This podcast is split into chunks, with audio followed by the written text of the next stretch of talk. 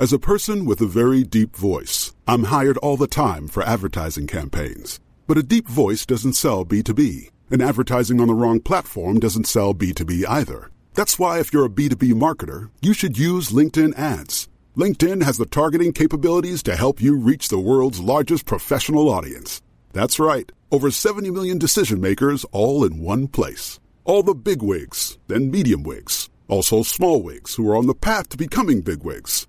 Okay, that's enough about wigs. LinkedIn ads allows you to focus on getting your B2B message to the right people. So, does that mean you should use ads on LinkedIn instead of hiring me, the man with the deepest voice in the world? Yes. Yes, it does. Get started today and see why LinkedIn is the place to be to be. We'll even give you a $100 credit on your next campaign. Go to linkedin.com slash results to claim your credit. That's linkedin.com slash results. Terms and conditions apply. Hey, I'm Ryan Reynolds. Recently, I asked Mint Mobile's legal team if big wireless companies are allowed to raise prices due to inflation. They said yes. And then when I asked if raising prices technically violates those onerous two-year contracts, they said, what the f*** are you talking about, you insane Hollywood ass?" So to recap, we're cutting the price of Mint Unlimited from $30 a month to just $15 a month. Give it a try at mintmobile.com slash switch. $45 upfront for three months plus taxes and fees. Promo for new customers for limited time. Unlimited more than 40 gigabytes per month. Slows. Full terms at mintmobile.com. Life is made up of many gorgeous moments. Cherish them all, big and small, with Blue Nile. Whether it's for yourself or a loved one, Blue Nile's unrivaled selection of expertly crafted fine jewelry and statement pieces help make all your moments sparkle. Blue Nile's experts are on hand to guide you, and their diamond guarantee ensures you get the highest quality at the best price. Celebrate a life well lived in the most radiant way and save up to 30% at BlueNile.com. That's BlueNile.com.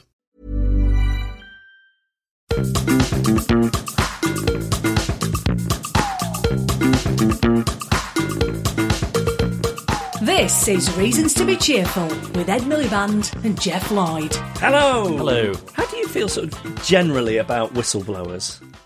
Um, I think I encourage it. Okay, because somebody within the podcast family has has told me something about your behaviour that I think but perhaps leaves a little to be desired. I mm, wouldn't quite characterize it as bullying, but I think there's been some fashion victimizing going on by you to somebody who works on the podcast. This is Alex, who was wearing a very nice flowery shirt, and I complimented the flowery shirt and said only he could pull it off.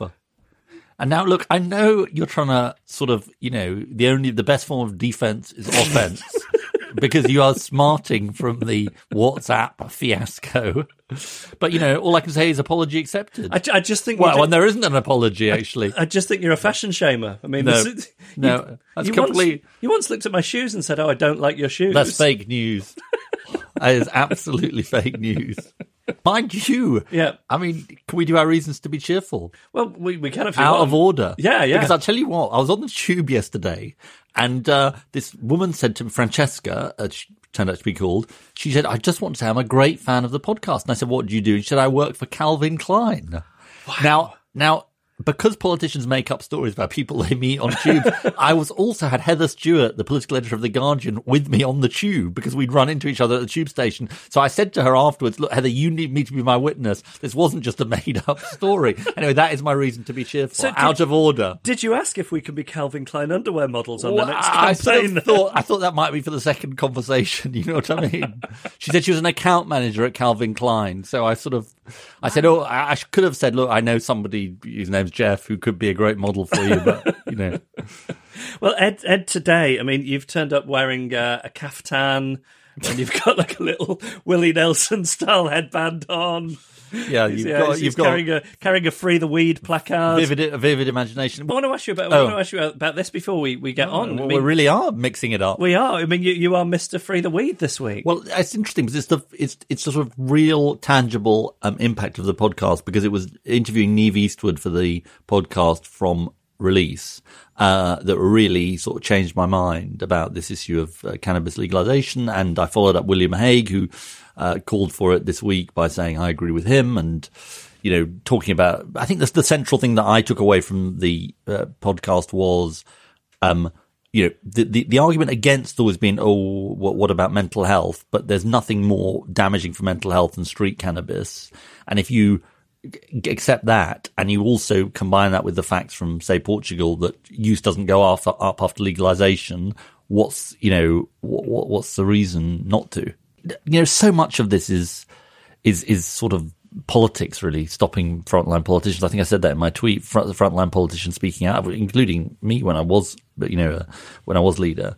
Um, but I think, I think it's the debate is moving. I don't think it's going to happen tomorrow, but I think the debate is moving. So uh, my to be is I went to Liverpool yesterday, and I was there for this American radio show I do about the Beatles, and I met a woman called Freda Kelly, who at the age of 16 went to see the Beatles in the Cavern Club and was one of the girls who would go on a lunch break every day and watch them play. And from that, she became a regional fan club secretary. And she ended up being secretary to Brian Epstein and working for the Beatles What throughout their career. story. And they made a documentary about her a couple of years ago called Good Old Freda. And I got to interview her and she was just wonderful. How she told a great story that she would book the Beatles haircuts at the barber in the centre of Liverpool. And then after they'd had the haircut, she would go and sweep the hair into different bags so that when um, fans from around the world wrote letters asking for a lock of the Beatles' hair, she was able to oblige. How amazing. Yeah. So we've done our reasons to be cheerful. So all that remains to be done in this this section then is to say uh, what's what's coming up on the podcast today. A quick tease. yes. We're talking about social media Mm-hmm. and its impact on children. Um, and, you know, I think both of us are, I'm not, I'm not sure about addicts. Well, maybe, yes, addicts, but, Yeah. but I sort of think there's a sort of, you know, do as I do, not as I, do as I say, not as I do, because, you know, we, we, we, there's some worry about children. I totally understand that. And I think about it with my own kids, but then, you know, we all set a terrible example, Mm. don't we? Yeah, I've I've also talked to sort of neuroscientists and scientists about this in the past, and I get the impression there is some hysteria around screen time in the same way as when books became popular. There were certain factions that these kids have got their heads in books; they're not living in real life, and we've seen it with television as well. So I think there's definitely something, but I think there's a the touch of the moral outrage. You've got well. this sort of slightly technophilia aspect to you, haven't you? Which is like on when we did the one on um, the sort of you know internet monopolies and all that, you know, Mm. Google and all that. You're like, oh, free searches. So it's quite interesting. You've got a sort of slightly libertarian, you know, techno streak. Are you haven't saying I'm an addict who's in denial about his No, relationship no, with I'm- technology I'm, and social I'm more, networks? I'm more intrigued. Anyway, we've got Beeban Kidron from the Five Rights Foundation that recently authored a report on this, and Richard Graham, a consultant adolescent psychiatrist who led the launch of the UK's first technology addiction service. And in addition to that, we are joined by a fine comedian, in fact, the reigning champion of comedy, because he won. Um, I can never remember what the Perrier Award is actually called these days. I think it might be the Foster's Award.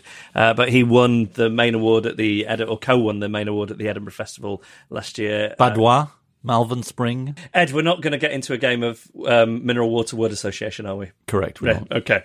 Anyway, he is the reigning champion of comedy, and he's coming in to pitch some ideas, which could be potential reasons to be cheerful. It's uh, he's also on XFM. He does a show on there. It's comedian John Robins. And one other thing, a a programming note, as they say, which is that we're going to be at the Hebden Bridge Arts Festival this Friday, the 29th of June at 8 pm. Hebden Bridge is a great place. I'm really looking forward to it.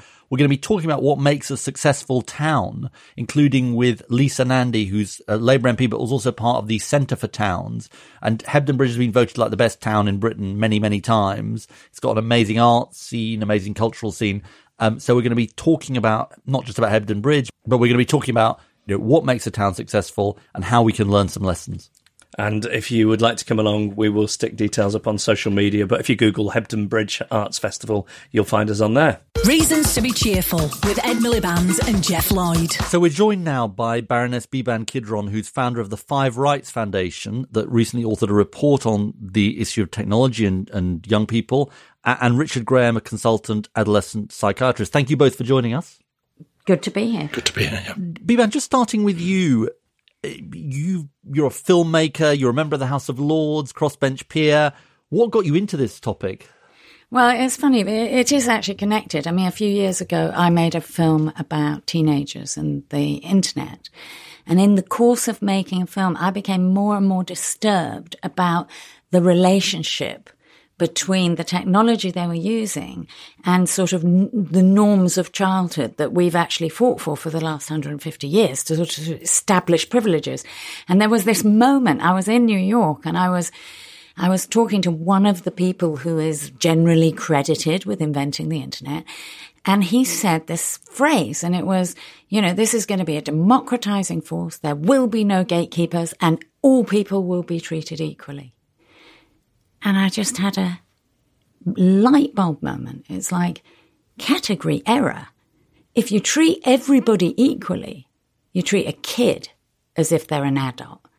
And if you sort of wind yourself backwards, as I have spent the last five years winding myself backwards, you realize that so many of the problems that kids have in relation to the internet really stem from that absolutely crucial category area, which is they're being treated as adults. And kids are many, many things, and many, and, and all kids are different from each other, but they're not adults. Sometimes I think I wish the internet had been around when I had been a teenager. I think I would have been less lonely and found more like-minded individuals. I mean, it's it's not all negative, right? No, having a problem with something doesn't mean the thing itself is bad. Yes. Yeah. And I think that that's one so of the what, what are the specific problems when you? So, you know, the really obvious one, you know, is, is content. Kids don't want to see absolutely everything that's available to all people at all times. Yeah. And a lot of kids who we speak to, because Five Rights is very much based around the experience of kids and their advice and our interactions with kids. And that has been right from the beginning from describing the five rights. And so they, they, they actually want to be able to move freely without everything in the world being available to them, whether they want it or not. So that's a really sort of obvious one. The one that is sort of linking us more to the report that we've just published is to do with the intrusive nature of it. So, you know, actually, if you're a kid and you're trying to sort of establish your relationships and maybe you're 13 to 15, so you're in this really kind of, you know, sort of important period with your peers and you're not quite sure who's in, who's out. Are you in? Are you out? Geoff and I were generally out. weren't? Yeah. Sorry about that, Still guys. am. Well, maybe if you'd had Snap, you would have Yeah. started off feeling in, but you would have ended up feeling Right, out. that- which would have been And- worse. Yeah, which would have been worse. My point being is that, that actually a lot of the social media things are based on quantitative notions of social popularity. Okay, maybe you can talk about that between families at home, but what they're actually designed to do is to create social obligation. And then you start to see where the problem is. Because the social obligation, if you're not allowed to drop a streak from one day to the next day to the next day, the next Drop day, a- streak, let's say on Snap, yeah? So every day you have to send, in order to keep your streak going, you have to send a message. This is Snapchat. Snapchat. Or yeah? Snap, Are you are you not it. on Snap. Snapchat, Ed? Not really. Jeremy Corbyn's very popular on Snapchat, I'm told. yeah. And you should call it Snap, not Snap, Snapchat, okay. just to be really Fine. clear about yeah, this. yeah. Yeah. I think Uh, it's Snap as that game that you played. Anyway. old Uh, person. yeah, yeah. So my point being that actually that seems really benign, doesn't it? It seems, you know, you're just sending a message one a day, one a day. But kids actually are getting in a world of social obligation where they may be doing that with 18 people, with 30 people, with, you know, getting up in the middle of the night to send the message. So there's some kind of thing built into Snap where you've got to keep it going, otherwise you, Yeah. you sort of drop down a, a, the rankings in some way. Or you drop out. Absolutely. Let's Or hear from let's hear from Richard. Richard, what do you, talk, talk about what Beeban's been saying and, and, and build on it. Yeah, I mean, I'd take a slightly different spin on that and just think that it creates a world of competition. And as you say, teenagers are very alert to difference and want to be successful and attractive and popular and do the things that cool people do. And of course, now they take photographs of that. And in fact, yesterday I was hearing from a YouTuber who was talking about how on Instagram, some of those profiles where people are taking the really good pictures all the time and even sometimes having plastic surgery to look really good in their pictures, you know, there's an impact on their life that wouldn't have been there without the internet and social media. That's not to say, as Beeban says, that it's all bad. It's just, again, if it's not managed in some way, it can certainly tip over into all sorts of areas of difficulty. And these aren't just different ways of scratching the same itch that have been there with teenagers since time immemorial. I mean, it feels to me that everyone gets caught up in something that feels like a global arms race where you're not just competing with your local group. I mean, when I was growing up, you know, geography defined a lot of what you could do.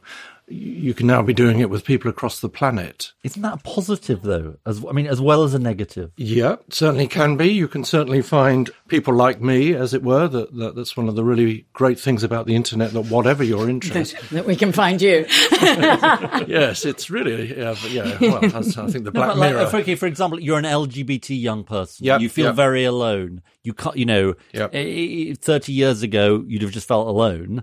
You know, now you can reach out to others. I mean, I know you're not saying it's all bad, but yeah, no, but I'm just going to put on the record these Yeah. guys spend more than the NRA on lobbying, and we always hear about the LGBT Right, person okay. who can, you know, and we always hear about medical science. Okay. So, you know, absolutely. And I just want to say I grew up with a lot of LGBT Yeah. people who found each other.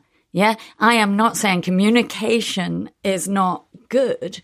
And these forms of communication are not good. But I have to go back to this. Are you sure it's not just the old rock and roll? It's not the TV and Yeah, the thing. It it really isn't because those things just enhanced life. You know, I mean, it was fantastic. The headphones made it louder. You know, that made life more gorgeous and louder.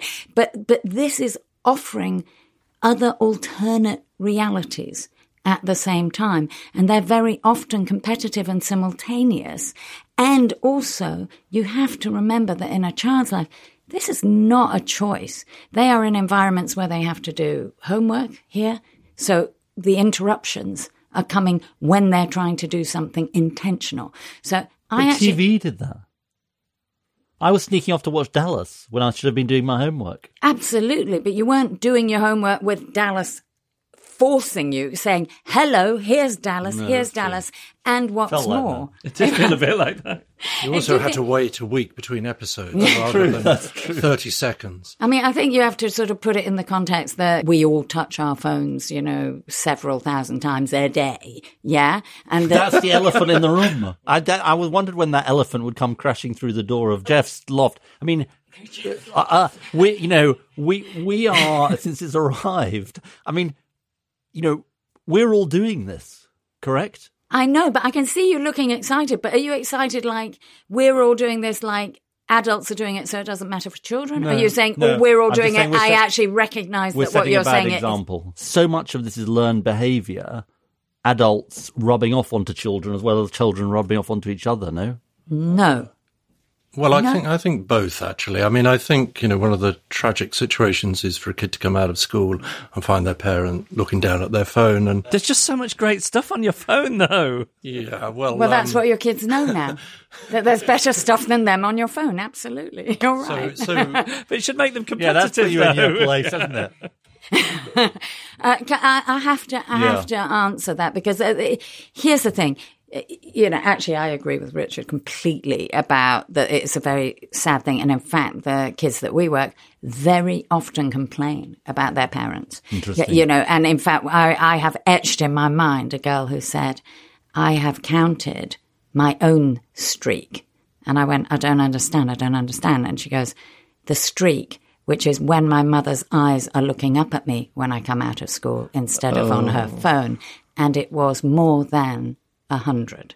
A hundred times her mother had picked her up and not been looking at her when she walked out. So that is a bit sad and that's a little bit of a moment. But what I want to say about the reason that was shaking my head is, of course, you're right. We're really, really bad examples Yeah. for younger people but it's not accidental. And that's what the report's talking about. It's saying it's designed Persuasive in. design, as it's called. Persuasive design. It is deliberate. Yeah. It is behavioral design in our phones, in the services, deliberately created to make these services because of what likes, favourites. Uh, Endless feeds, Scrolling. little rewards, the button, you know, when someone's typing at you, little bubbles, even the little colours. buzz, colours, you know, the vibrate, everything. It's not every little thing seems a little bit benign, but when you put it all together, it is a cloud of compulsive technology, absolutely by a billions of dollars industry pointing through your phone to make you behave a certain way. Now, you guys, you do what you like. I don't no, care. I think but it's when bad. it comes to I mean, I think kids, we do too much. I'm sure you do, but Yeah. when it comes to kids, we have a duty of care, and that's where we get pissed, right? Adults, do what you like. You know, the, the cost benefit analysis is possibly more in your favour. But when it comes to kids, we have a responsibility. And that's what this report is about. You've just done something in the House of Lords, which is quite important in relation to the legislation on this, haven't you? Yeah, in fact, in the in the course of the uh, the Data Protection Act, which sort of sounds like a rather dry piece of legislation, uh, I, with the help of colleagues right across the House, actually. Um, introduced something called the Age uh, Appropriate Design Code, and it w- it's going into the data bill, and we're just about. In fact, the the, the regulator is about to start a uh, consultation. This is the Information Commissioner. Yeah, uh, she will start a consultation on it. But what we have suggested is that there should be a special deal for children, that they should enjoy a higher bar of data protection. And I think it's worth saying for your listeners, it's like data protection. What is that? What does that sound like? But I think people forget that data is photographs, address, location, behavior, who you know, where you go, how you interact with things, the keystrokes on your computer. Data is absolutely everything. And so if we get a high level of data protection, and we'll just give you an example, one of the things we're looking at is what should a default setting be like for someone who's five, who's seven, who's 11, who's About 17? content or about uh, process? about process, about processing data, Yeah. but people make this mistake of separating out content and data. If it is high, yeah, then automatically it is not spreading. It is not available in the same way. You have certain levels of control. So why not, if it's an 11 year old, have data high? Why not? What would that mean for the 11 year old that they couldn't do now that they could do then? It's not so much about what they couldn't do, it's Yeah. about what people can't do to them. And I yeah, think it's how they're reached, really. It's all this data that's harvested, which it really is. And I think there are like a hundred more pieces of metadata in a tweet than there are characters. So just to give you an example of how rich the data can be about where you are and what you're doing, as, as Beeban says. But then when that's used and you're profiled, then advertisers and other people will be reaching out to you. So that form of persuasion through advertising is, is more possible. So is children's data primarily used the s- same way that we would think of our own data being used uh, for targeted advertising? How about you think about it this way? Where are kids online? What are they doing? And what checks are there about how old they are? And then the answer will be everywhere, none. Of course, their data is being used like yours. And this is the point that we have not, and that was right at the beginning. You said, how did I get into this? I got into this because I realized that we are literally treating kids as if they were adult and we haven't imagined the digital world with them present. And so actually, you know, if you turn this whole conversation the other way around and say, you know, what do we want?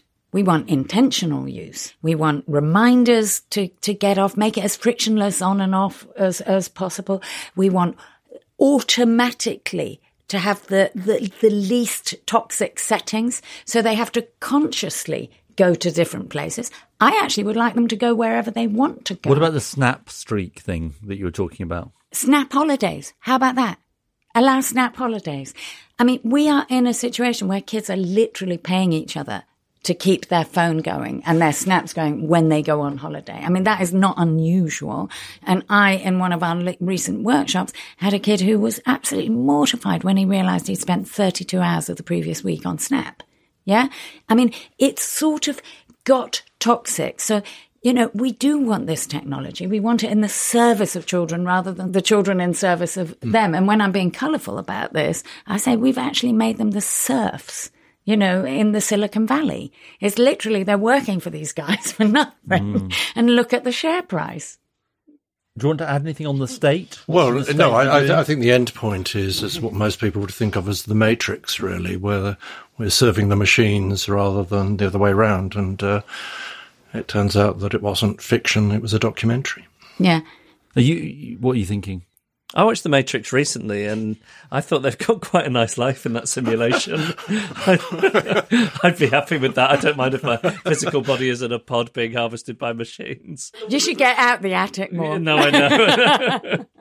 but the, the way you're envisaging things, mm. so it would be if you are a child, you go on the internet, you can kind of go anywhere, but go anywhere isn't scary like it is now because there are various settings in place that would um, pr- the, mean the bits with harmful material Yeah, were blocked search. off, your data wasn't being harvested in the same way. It would be a different version of the internet that kids are using. I think you have to be very careful about that. And it's really, it's a really difficult thing to, to explain to people because they always think of it as if it's, we start where we are now, as if that was the, the mountains, the lakes and the air. It's not. It's Right. designed, guys. It's all designed. Yeah. It's all hardware. Every day there are upgrades. They are deciding how we behave. So I think we just got to put that pin in it and say, no, it's not the same but worse or not the same but safer. It's actually how do we start thinking about kids in this space? So how do we uphold their rights? So how do we uphold their right to privacy, for example? They have a right to privacy. How do we uphold their right not to be uh, commercially exploited? For example, how do we actually uh, uphold their right to support services and safety and so on? We do that everywhere else. And I actually really have to make a political argument here because I do have these discussions quite a lot and everyone goes, Oh, but that's the business model. Oh, but they won't do that. Oh, but it's how it is. Well, how dare they expect to have a business model that creates harm for children? I am less concerned about a safe world with not, not so much frightening content uh, than I am about the conscious and unconscious use of technology. And by what I mean is if a kid, and I can't believe I'm saying this on, you know, on a podcast, but if a kid really wants to go and get something inappropriate, I actually reserve their right to do so. But at least they know they're transgressing. I do not, I do not uphold the right for some service for commercial reasons to be pumping you know, hardcore gangbang pornography into the hand of an eight-year-old in the in the playground that doesn't even want it. So that's my first point. But more than that, what I'm worried about and where the where the report, and I'm sorry to go back right to the report, is the persuasive design thing means that kids lack agency. I mean, there is one thing that to be a democratic, to be an autonomous Yeah. being, to be a thinking being, to grow up and I'm actually going to point back now, Richard, you know, to have agency as an individual, you have to make independent choice. So if all your choices are being nudged in a Pavlovian way, literally in a Pavlovian way, by the technology you are using, before you are conscious because you're not an adult, you tell me how that makes an independent, you know, democratically enabled person. I agree.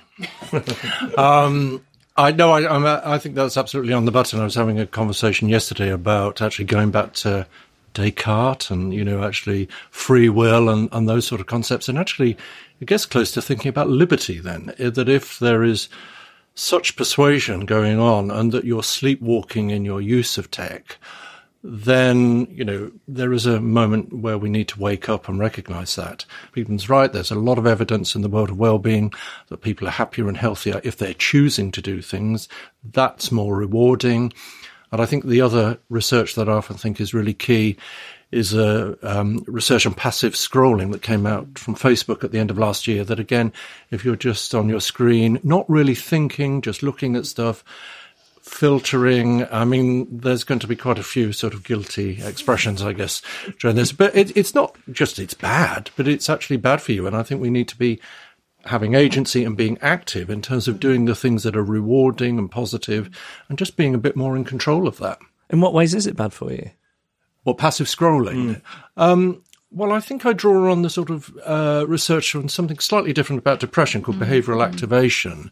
Well, when people are depressed, they withdraw, they do less rewarding things, they, they cut themselves off from people and expose themselves to more negative, punishing experiences, which it doesn't. Yeah, you don't have to go very far to think. Well, actually, that could apply to anyone's use of tech, really. Yeah. Although I sometimes think it gives me something to do when I'm in the fetal position. Too afraid to engage with the You world. need to start rocking. Yeah. I think. if you were rocking, if you were choosing to rock, But we're trying to prevent the whole generation of children having your denuded life. You know, I mean, this is the problem. Yeah. And, and, Come out and say what you Yeah, no, I'm ah. teasing. Obviously, I'm teasing, but I do think, I mean, you know, just to pick up on the real, you know, what is the problem? So if you're on your phone before bedtime, twice as likely to not be able to sleep very well. The absolute epidemic of sleeplessness uh, in the classroom. If you take away a phone for five days from a child, their educational attainment goes up. LSE research, you know, the, the memory lab at the University of California says that, that if people use Google all the time, they actually don't bother to remember anything. But that doesn't matter. You know, in one way, we can all be modern beings, but what the problem is for kids, and I keep on coming back, we're talking about children, yeah, is the same part that develops memory develops imagination. So now they're seeing that the younger kids use this stuff, the less active play, the less imagination. I'm frightened now. You know, well, you should be frightened. And because here's the big opportunity cost. We got this incredible technology and we're not using it for the purposes of developing the human race in a way that is suitable. And it's worth pointing out, you know, Sean Parker, Tristan Harris, Jack Lanier. These are all people who worked, who were big people in the beginning of the tech Yeah, industry, who have the- now sort of said it's too much, too problematic. far. Yeah. too much too far and but they're literally saying uh, uh, you know what's it doing to our kids brains Let, let's talk about parents. Um, Geoff and I are both parents, and for the many parents listening, or people with nieces, nephews, etc., what should we be doing? with very small children, you don't want them to see you using the device too much. So, in terms of modeling and sort of giving them a good sense of what's important in the world, you know, time spent with them, doing things together, playing together, talking to together, um, those are the sort of things that actually stimulate good development. Uh, it would be a sad world where every baby felt, you know, they were second place to a smartphone. Um, I'm good at that. Beeban is pointing at Geoff. well i'm only pointing out because you said it's so interesting on my phone I think from there, I think it's like what we've been saying, really. It's about limits on screen time. I partly said is personally we Yeah, have limits I- on I- screen I- time. No, Beeban's telling me I'm doing it wrong. the thing about limits on screen time it's not it's not how much as much as what Social, in other words, social media. I mean, my children of seven and nine are not yet in social media. Yeah, but if they Yeah. are on, you know, in places on the web where they can Right. make music, play music, if you're all on Spotify dancing around the kitchen, that's great. So you know, collective, do more stuff collectively. Definitely collectively. Yeah, I, th- I think sort of joint activities. It, it, similar uh, sort of rules were suggested around television watching back in the day that you would do it with people and, and that there would be discussion points and, and sort of things that could be talked about afterwards. So it actually becomes much more of a social process rather than an isolation. I tried to persuade my parents to watch Dallas, but they thought it was a capitalist conspiracy. I think. they're probably right. They were They're right. probably right. They just suggest another game of class struggle. Yeah, exactly. exactly. All right. No, no, no, that's fine. But I think good media and good content is is worth finding. And there are some great platforms. Like there's a really great company in the US called Bim Bam that produces young kids content um, available on YouTube. That is exactly all of those things. I mean, I've never thought of doing it collectively, using a screen Oh, collectively. yeah. Playlists together. You can do all sorts of things together that are really fun and Yeah, no, I mean, I agree. And I think this sort of binary choice thing is something we have been given, and we have to be a little bit careful about it. There's no good bad in that sense. And the, and the, and a lot of the thing about the screen itself is actually back to the persuasive design. People are saying that the screen is very attractive. It moves and it jangles and very young kids get very, um, involved quickly. And what we know is that if you get habits, before the age of nine, they're almost impossible to, to, to change. So it's actually a lot of it is about what you're doing. And I think the real tragedy, which is why I keep on coming back and saying, look, this stuff is good, but we're not using it in a really great way, is the vast majority of children are on about four or five sites for the vast majority of time.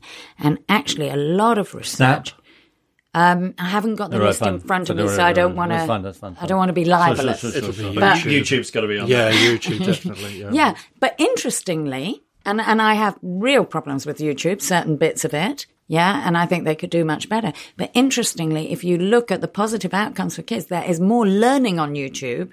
Yeah, than there are in the other places they are. So I think that's what I mean is you've got to be a little bit more sophisticated and say, you know, it is a tragedy if a child, you know, a young teen thinks the internet is Facebook and Facebook alone. But we are watching kids get really into a narrow experience of what the internet is. And so the joke is that we all think that they're the digital natives. But actually, if you look at the research, they are not even on the first rung of the ladder of what they call digital opportunity. And people, even my age, and I'm a bit older than some of you, but you know, even my age, we get more out of the internet than the kids do. So again, it's actually about what's happened to the technology and that disappointment that I was talking about that a lot of the insiders feel is the same disappointment that I feel.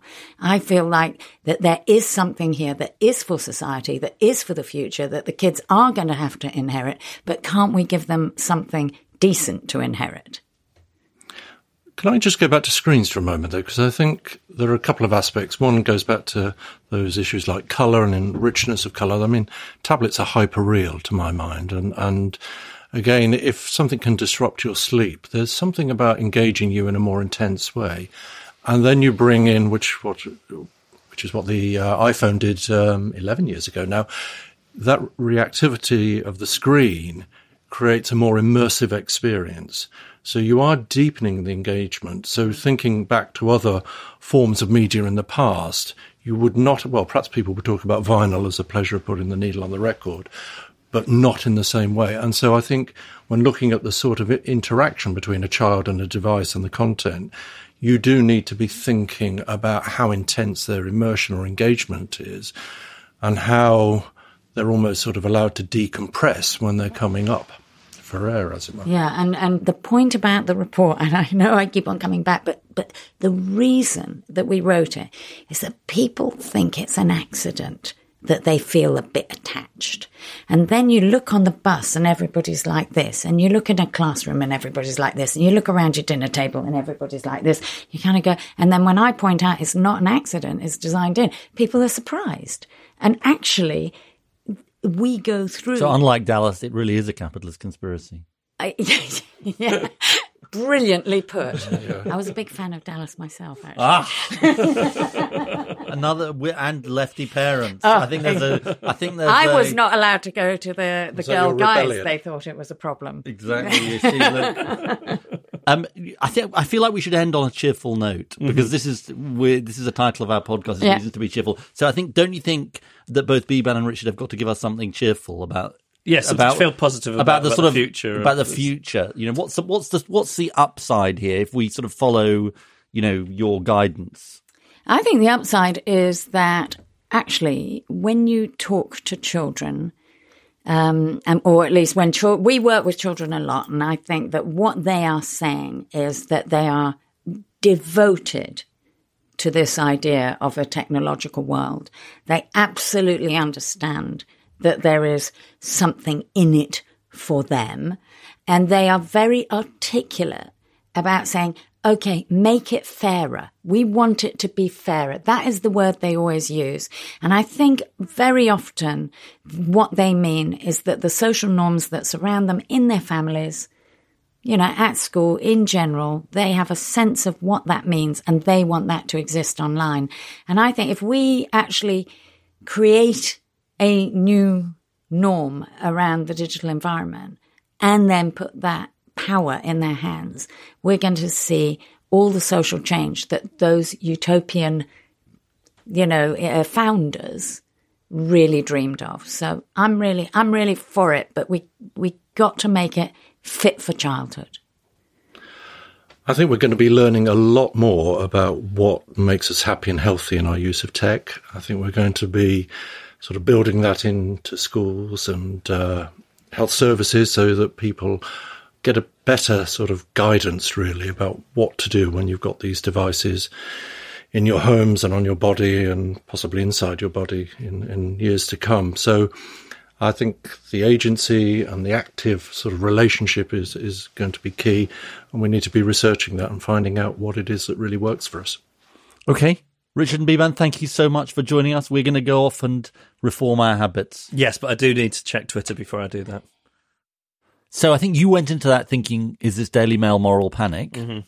You come out thinking? Well, it ended up being a very different conversation to what I thought it was going to be. I thought it was going to be screens are bad, they're interfering with children's brains and the way they're wired. And um, it, it wasn't that at all. There was a touch of that to do with the persuasive design, and I think there's some good points made around that. But the, if the Beeban's big point about the way the internet is configured and the way that children are just treated like the rest of us, and that whole thing needs a rethink. It was it was very convincing. I mean, the funny thing is that I, am definitely convinced on children, but I'm also sort of convinced on us. I mean, I don't know about you, but the the times when I've got rid of my mobile phone, like when I was leader of the opposition, I used to when uh, we'd go on holiday and I wouldn't take my mobile phone with me. We'd only have Justine's. Now, okay, you're on holiday, but I mean, it is a very different experience. If you can get rid of your screens, at least for a bit, I do think there's something about your attention span, your just general sort of peace of mind. Do, do, do, do, you not think that? I'm starting to feel a bit twitchy just at the thought of being separated from a mobile phone. Reasons to be Cheerful, a podcast about ideas with Ed Miliband and Geoff Lloyd. As a person with a very deep voice, I'm hired all the time for advertising campaigns. But a deep voice doesn't sell B2B, and advertising on the wrong platform doesn't sell B2B either. That's why if you're a B2B marketer, you should use LinkedIn ads. LinkedIn has the targeting capabilities to help you reach the world's largest professional audience. That's right, over 70 million decision makers all in one place. All the big wigs, then medium wigs, also small wigs who are on the path to becoming big wigs.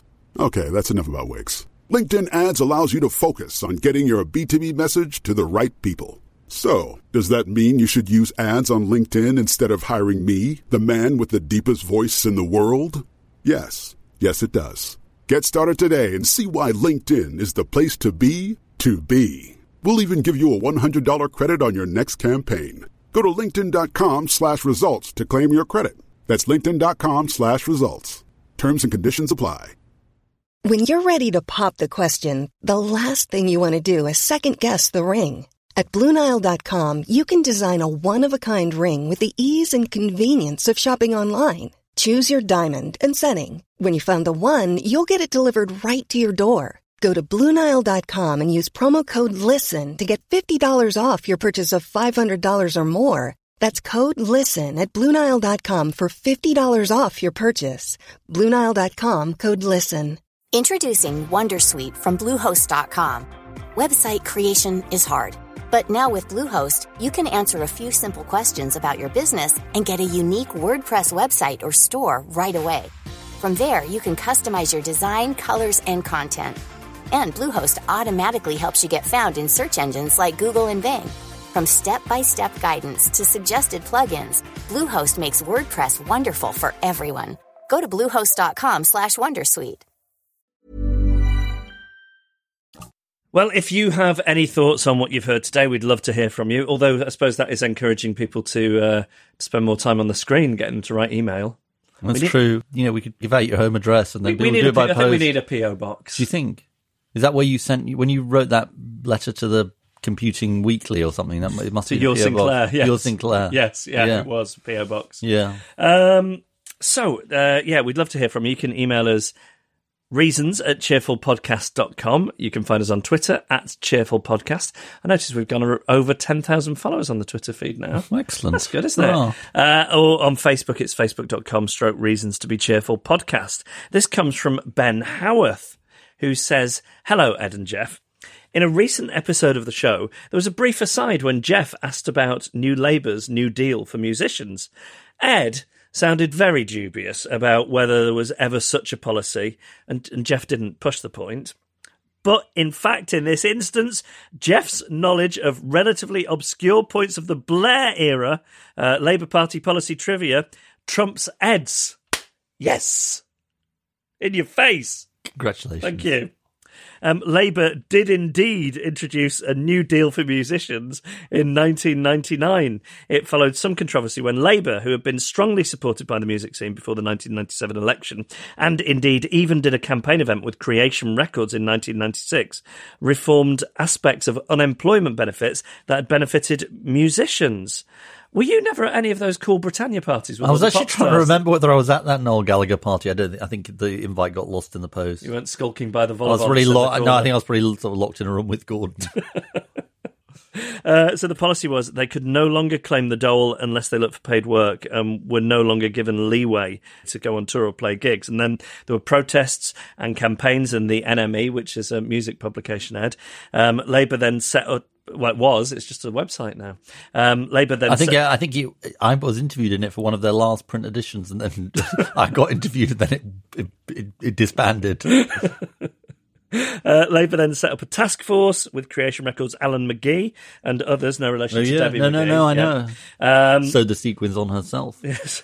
Uh, to find a way to support musicians in the new system. The new deal for musicians allowed up and coming bands and acts access to advisors uh, to build a career in music whilst claiming support instead of seeking conventional work experience and, and so on. And uh, he says the best account of this comes in a lengthy biography of Creation Records called My Magpie Eyes Are Hungry for the Prize. Well, well done. I think you are a genuine policy wonk, Geoff. Thank you. He also he makes a good point actually towards the end of his email where he says like. I, uh, I wonder if one reason to be cheerful isn't that there are a whole raft Yeah. of reasonably successful policy ideas Yeah. sat somewhere in the National Archives, abolished for no good reason. I know. replaced with I mean, that is a really good point. Actually, it's quite a good challenge for our listeners. What's the policy that was sort of introduced and then abolished um, that should be brought back? yeah, okay.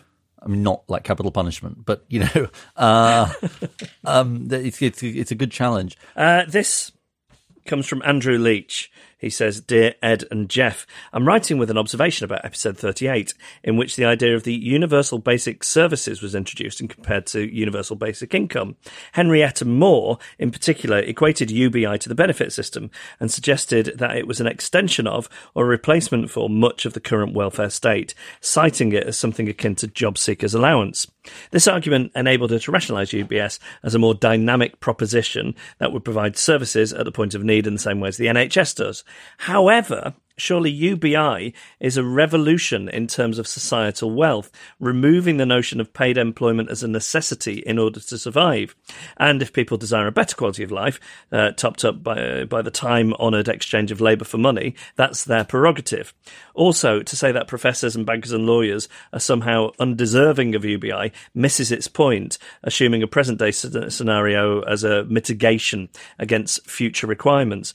Can we really say that in a decade's time there won't be algorithms replacing those same professional classes? Um, it seems to me that UBS has hijacked the big shift that could be provided by UBI. That's uh, you know, But you interest- sort of you're, that, you're that sort of where you are, isn't it? yeah, I think so. I think there's there's sort of two things that uh, the automation issue. I think that's going to change things hugely. But then there's this other thing that we've talked about before: that what is the value you add to society, and does that value always have to be measured? In in how how much you earn, are there other ways of measuring people's worth? And I think UBI would go a long way to under, underpinning that. Email us reasons at cheerfulpodcast.com. Follow us on Twitter at Cheerful Podcast or search for our Facebook page, Reasons to be Cheerful Podcast. And here to pitch some ideas which could be potential reasons to be cheerful, we're joined by uh, the reigning champion of comedy, John Oh, Robins. Hello. You're the, Thanks, you're the man. reigning champion of comedy. Well, I've been trying to get that uh, tagline out across various forms of uh, social media, but it's not stuck until now. And, and here, yeah, you won won the Perrier Award last year at Edinburgh. Congratulations. Hey, thank you very much. It's very kind. But you've got to hand it back at the end of August. Well, it's not so much handing it back, Geoff. I have to hand on the flame to younger blood. We need we need new new voices, Um, Right. Uh, but yeah, you have to. You can go back and you, you sort of present it to the next person. How awful! We were just talking before how awful that would be if it was somebody you thought was terrible. Well, let you sort of open the envelope and grimace and then go, Yeah, "Oh, all right then. uh, John, you've brought some ideas with you, which could be potential reasons to be cheerful. Um, Yes. What's what's your first one? Uh, my first one: ban all comments online. Yeah. Do you know there was a Norwegian newspaper that made people sit a little comprehension test before they were allowed to comment on articles? Really? Yeah. Wow. Nothing is gained by comments below articles. It's just a sort of race to into the mire. Especially on like YouTube, there's that thing where it only takes like ten comments before someone mentions the Nazis. Or there was a I read a story about the um, McDonald's releasing a vegan burger on the Daily Mail website, and it was just sort of an absolute car crash immediately. Really? Sort of even mentioning the word vegan, and you just think, well, if you just got rid of those, people can have their They do close them sometimes, don't they? Yeah, they do sometimes. I think they should close them all the time. And even, and I'm considering extending this to sort of Twitter and Facebook. Close it down. We'll have the have the message or the the status, and you can like it or retweet it. Because I kind of think that when Twitter's at its worst is when people are getting into spats. I think Twitter's in an ever decreasing spiral of worseness, though, don't you think? But sometimes it is very useful as a resource for sort of Yeah. sort of making connections. But I think that that's when you when you share something or and I think that thing that they introduced on Twitter of being able to retweet more easily, retweet somebody else, Yeah, and subtweet it. and quote Yeah. it, was kind of a disaster in Right. retrospect. People take somebody who's made some nasty comment about them, retweets it, and then says, you know, this guy's a complete wazzock, you know, et cetera, et cetera, and then it's sort And of they do use words as harsh as Wazzock on Yeah, Twitter. exactly. they use such some an word. 1980s words like wazzock. Uh, good. Okay. We, we buy it. Uh, what's your next one, John? Okay, so on the Radio X show with Ellis, we're not allowed to talk about politics, especially when there's an election on. It's quite quite strict rules because if you do, you have to then be certain sort of balance towards everyone Yeah, to, we've, to the we've, got, we've got those rules too, actually. yeah. And um, but what we did find we were allowed to do is conduct a straw poll during an election about how you voted and what you have on your chips, uh, and we call it Polichips. And uh, we there's a very interesting demographics there. Is this red sauce or brown sauce? or anything. or salt and vinegar or nothing? Yeah. So Labour voters tend to be much more sort of narrow-minded in their chip selections. Into they're sort of mainly the classics of uh, salt, vinegar, and ketchup. Um, Greens go curry sauce. Oh, Interesting. Fun fact. Yeah. And Tories more likely to have mayonnaise, which I thought was actually quite continental. Mm. So my idea was for a chip license whereby any uh, vendor or shop or restaurant that sells chips cannot sell them without having all the main condiments available. Because I don't think there's a frustration quite as acute as ordering chips and then being told they have no vinegar. yes. And anyone who has ever been handed balsamic vinegar when they've had chips will know the hell of, of having chips with balsamic vinegar. And once, get this, I was at a burger place and I had burger and fries. And I said, Oh, could I get some ketchup? And they said, oh, I'm sorry, we've run out. And That's the not sort good. of fury inside was like, But you can't, not but you good. can't. No, you, should can't. shut shut her up if you haven't got the full That's array of good. condiments available. You the shut. Or common sense, just pop to the Sainsbury's across the road. yes, I'm, I make a confession here. go on. I'm not a salt and vinegar man. What? What have, what have you, what do you have on your chips? Well, I'd Don't have say some nothing, ketchup. that's the weirdest. No, I'd have a bit of ketchup, but I mean, Okay. I'm not really not a salt and vinegar man. Ed, this is Yeah, this sorry. whole other side I'm of sorry you. about that. Hmm. But you're in keeping with the demographic of your voters. Is that right? because the, the Labour vote tend to stick to the three main ketchup, vinegar, salt. They're not curry sauce guys. They're not mushy pea Definitely not. ladies. I Did quite like you- mushy did you- peas actually? Did you incorporate gravy into this? Because I'm from the north, and in the north you get gravy included in all, all chip shops, which is a rarity down south. I hate to say this, Geoff, but gravy is inextricably linked with UKIP. No. I'm afraid so. now there's your dirty secret come out, matey. So do I have to start Yeah. voting Yeah. UKIP now that I I realise that there's a No, correlation? you to- already have been, and now you've been rumbled, basically. But it's it's quite nice on a radio show that has to be impartial to be able to just run through going Ian Croydon vinegar, Linda Brighton green mushy peas. So our local chippy does a thing. They have vinegar, and then they have another bottle of something called non-brewed condiment. Have you come oh, across let this? me tell you about this. Te- what, what is it? What's going on? So there's a difference between vinegar and chip shop vinegar. You you can't legally call chip shop vinegar vinegar because it's not vinegar. It's a concentrate that is then watered down. So it's brought in in these big sort of um, massive gallon containers. They then water it down, and I prefer it to. And you vinegar. wonder why I don't like it on my chips.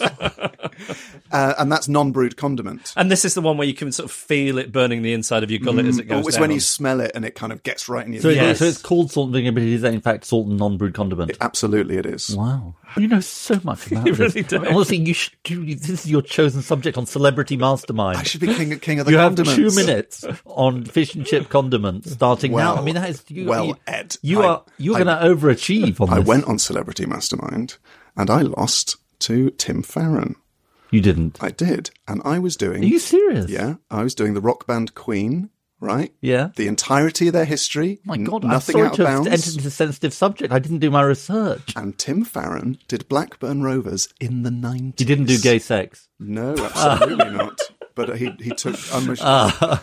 He did Blackburn Rovers in the 90s. Ah. He's got strong views on gay sex. So he's narrowed right down there to just 10 years of Yeah, a football yeah. club. And I've done, what, 40 years of, of Queen? I'm so sorry. well, next time you can do fish and chip condiments. I'll do condiments. Condiments. condiments past, present, and future, not condiments of the 90s, Farron.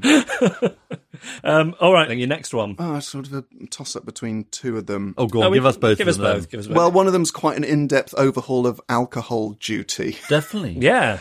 Okay, so here's my idea. So, first off, you bring in minimum pricing. So, it's basically saying you can't charge less than uh, a pound for a two unit strength can of lager. Okay. Right. And it's to, to target the super high strength ciders Yes, and, yes, and yes. lagers. Um, which I think is is a fantastic idea, and as a fan of drinking and of of beer especially, I think it's a good thing. So I'm a big, also a big proponent um, of uh, what Ellis and I call keeping it session, which is to drink lower strength um, alcohol, which means that you can drink for longer. Your hangovers aren't as extreme, and would probably, I think, uh, contribute to lessening antisocial behaviour.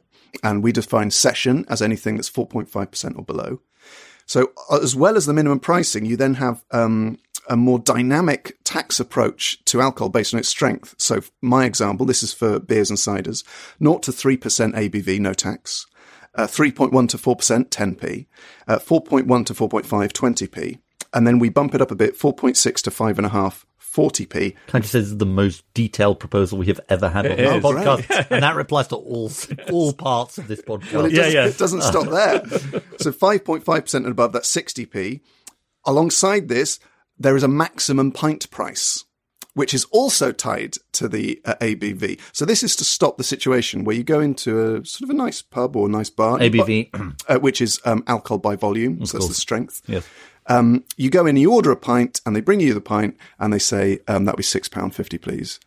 And every part of you wants to say, Have you lost your mind? But it's too late because the pint's there, and there's that moment of awkwardness where you don't want to sort of have Send a go at someone who's not fault who's not faulted because you, you can't it can't be it can't be six pound it can't be. Well, it's a pint.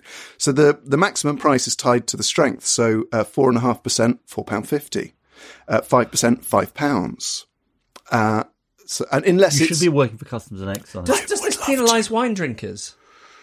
Um, that that that's only to, to pints of beer or cider. Okay. so wine drinkers, you the, the minimum mi- alcohol minimum pricing, would yeah. would impact a bit. So you wouldn't uh, be able to get four pound bottles of wine anymore. I'm not, I honestly hope that a civil servant who works on alcohol duties is listening to this podcast. I would love to and will invite you in Oh, that would be for the a best. for a sort of you know without prejudice meeting, but to listen to your ideas. I think you have done the thinking. The, Oh, you know, thanks, I think you have done the thinking that deserves that meeting. Don't you think? Yeah, Geoff? absolutely. This this is a real passion for you. Yeah, so the minimum pricing, which also drives people into the pubs away from the supermarkets, which stops people preloading, Yes. getting drunk before. And also, I think we need to increase the responsibility that landlords used to have to control how drunk people get. So if someone causes mischief Yes. in a town centre, the place that served them when they're drunk should should get some penalised. I there because was some plan to well, do that. It's illegal to serve someone who's visibly drunk, Right. And and every landlord has the right, Right. to refuse sale, but how many people Yeah. actually do that? Especially also, in a do you- nightclub. How do you know if someone's? Yeah. Do they only have to come to the bar? Well, look, for I a think this is. I think it's sort of slightly. I sort of tip my hat to you for mm. the, the the hard thinking, don't you think, Geoff? Absolutely. I mean, Rigor. that's- Great. Well, customs and excise, we're waiting for the call. Yeah, we can, can. Can we take a photocopy of your document? Definitely. You, well, I can send you the spreadsheet I've got if you want. Definitely. We'll pass it on. And uh, and what was your other idea, John? So my other idea is massive amounts of funding for um, what you might describe as slightly um, vague and annoying ailments. Oh, you are preaching to the converted, Converted. here. Ed and I have any number Preaching of to vague the and annoying hypochondriacs here. So my th- ailments. theory is that often the ailments that are slightly less researched are the ones that actually impact your quality of life the most. So, for example, something like, say, psoriasis or eczema or IBS, the vaguest of them all, which is the sort of the GP's nightmare of how to treat that. Imagine if you chucked a hundred million pounds at IBS. Surely, because because for people who've got those sorts of things, Low level ailments. low level funding. ailments, but also something like, um, you know, psoriasis, for example, is not necessarily a low level ailment; it's a serious problem. But it's all all the companies seem to be aimed at giving you stuff that relies on you having the problem forever, so they can keep selling Yes. you the ointments and things. Yeah. Whereas actually, if you know, if Head and Shoulders could cure dandruff, I doubt they would. Because it would mean Oh, you this don't smells have to of buy their- conspiracy theory. no, no, I'm in no way a conspiracy theorist, but there is no, there's no reason to, for, for the sort of the pharmaceutical industry Mm. to spend a lot of money on it because you, they're making money by the little the little sort of things that improve it ten percent as opposed to the stuff that gets rid of it. It's also a little known fact that Head and Shoulders helped get Donald Trump elected by funding bots in order to do it. Is, that, true? No. Oh, right. It's just part of the conspiracy. Yeah, no, it was good. It was good. I always feel like I'm a drain on the NHS if I ever go and bother the doctor with any of my myriad ailments. No, no, Ed, Ed no, no, doesn't Geoff, have that problem. You are a drain on the NHS. I don't. I I lost my voice before my tour this year, so I had to get something for my throat. But I, my theory is that if I go once every four years, when I do go, they'll take me very seriously because I can go. Hey, I I mean, I very rarely come to the doctor. Uh, John, thank you for those. Um, Brilliant.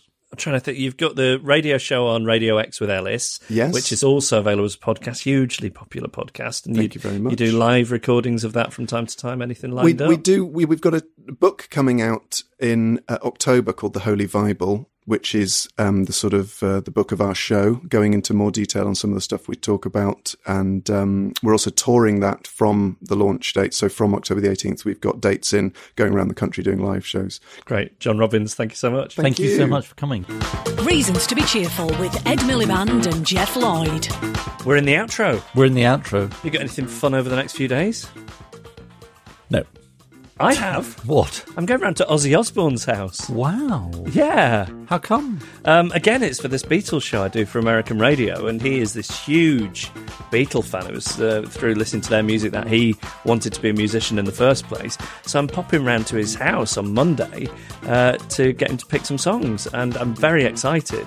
How great. When I was in Liverpool, I went to a Beatles shop and I thought, shall I get a little present for Ozzy to warm Definitely. him up? Well, I, and then I was looking, and, and the best thing I could have got him really was some Beatles slippers because I think he's hmm. probably a man who shuffles around the house in slippers quite Yeah. a lot. But then I don't know his shoe size, and I didn't want to, you know. Hmm. You, you- don't want to. Uh, you don't want to misjudge that, do No, you? no, But yeah, I'll, I'll tell you about that. It's the thought that counts. Yes, and there it is. I'm on record thinking about it. Yeah, and let's thank our guests. Uh, I'd like to thank uh, Beeban Kidron of the Five Rights Foundation and Dr. Richard Graham. And thanks to John Robins. And uh, you can hear John on Radio X, which is what XFM is called these days. I get very confused with it. I still called Snickers Marathon half the time, so you know it takes me a long time to adjust. Because you're a child of the 70s. Uh, thanks to Emma Corsham, who produces our podcast, to Alex Feisbrice and Lindsay Todd for the backup and policy research. Gail Lofthouse is our announcer. James Deacon made our idents. Ed Seed composed the music. and Emily Power. She designed our artwork. Emily Power for all your artwork needs. He's been the passive scroller, He's been the dedicated follower of fashion. and these have been Reasons to be cheerful.